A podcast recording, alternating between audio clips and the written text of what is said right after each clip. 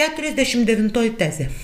Stiprėjant prorusiškoms, autoritarinėms ir antidemokratinėms nuostatoms, Lietuvoje būtina perimti Junktinių Amerikos valstijų kultūroje įsitvirtinusią pagarbos laisvam žodžiui ir atviroms diskusijoms dvasę.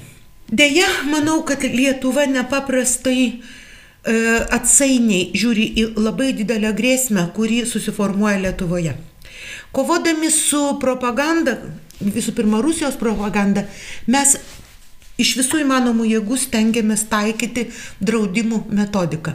Mes net e, televizijos stotis uždarome ir neleidžiame įrodyti net tais atvejais, kai mūsų ES ganėtinai primiktinai siūlo netaikyti tokių drastiškų sprendimų. Ką mes gauname? Mes gauname iš tiesų labai nemažą, patinka mums tai ar ne, grupę žmonių, kurie siautėja socialiniuose tinkluose, kurie rašo kasdien komentarus pagrindiniuose portaluose ir kurie iš tikrųjų labai betodairiškai ir labai teigiamai vertina netgi Rusijos politiką, labai švariom ir gražiom spalvom, kaip jie įsivaizduoja, piešia ir rašo absoliučias nesąmonės apie esą buvusi gerą gyvenimą Sovietų sąjungoje. Kodėl aš manau, kad tai yra didelė bėda? Aš manau, kad tai yra didelė bėda, nes jie iš tikrųjų meluoja. Tačiau Vietoj to, kad jie sulauktų kokybiško, elegantiško, tvarkingo ir tinkamo atsako, demokratinio atsako, laisvo žodžio, jie iš tiesų sulaukia tiesiog draudimo. Kas atsitinka tokiu atveju, žmonės pradeda dar labiau tikėti. Taip gimsta samokslo teorijos, jos kartais iškrenta ir kitas erdves, ten virsta kokią nors istoriją apie pagrobtą mergaitę ar apie vaikus, kuriuos kažkas susirenka kažkur atiduoda. Bet iš tiesų visas tas laukas, jis atsiranda visų pirma ir svarbiausia todėl, kad į realias problemas jas nutylint atsakoma draudimais ir atsakoma žeminimu. Vietoj to, kad žmogui aiškiai pasakytų, taip, yra problema, mes bandome ją matyti, galbūt ta problema yra jūsų, gal jūsų aplinkos ar jūsų miesto ar dar kažko, tačiau iš karto pasakoma, tu tiesiog esi blogas, tave reikia uždrausti. Kur yra Junktinių Amerikos valstybių stiprumas? Būtent tame, kad neįmanoma rasti jokios temos, kuri Junktinėse Amerikos valstijose viena ar kita forma, nors akademinėme lygmenyje nebūtų narstoma.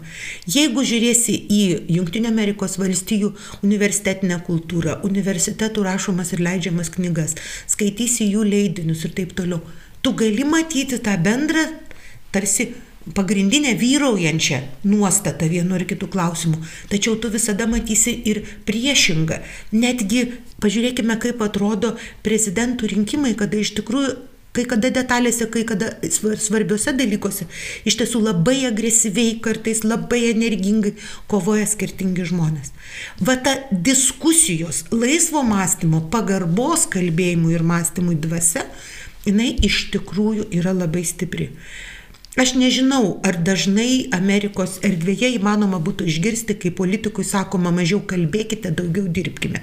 Tiesą pasakius, aš nesu per ilgus metus skaitimo tiesą skaitau iš esmės tą didžiąją, pagrindinę, galbūt aukštesnio intelektualinio lygio spaudą amerikiečių, tačiau tokios nesąmonės nesugirdėjusi.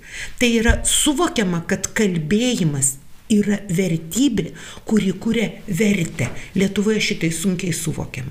Koks rezultatas? Mes turime problemą su švietimu, mes turime problemą su, su tuo, kad didelė dalis žmonių pasiduoda propagandai, kartais labai primityviai propagandai.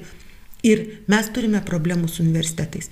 Tai amerikietiška ta nuostata pagarbos laisvam žodžiu, atviroms diskusijoms, kada tu esi nežeminamas, yra nepaprastai svarbi.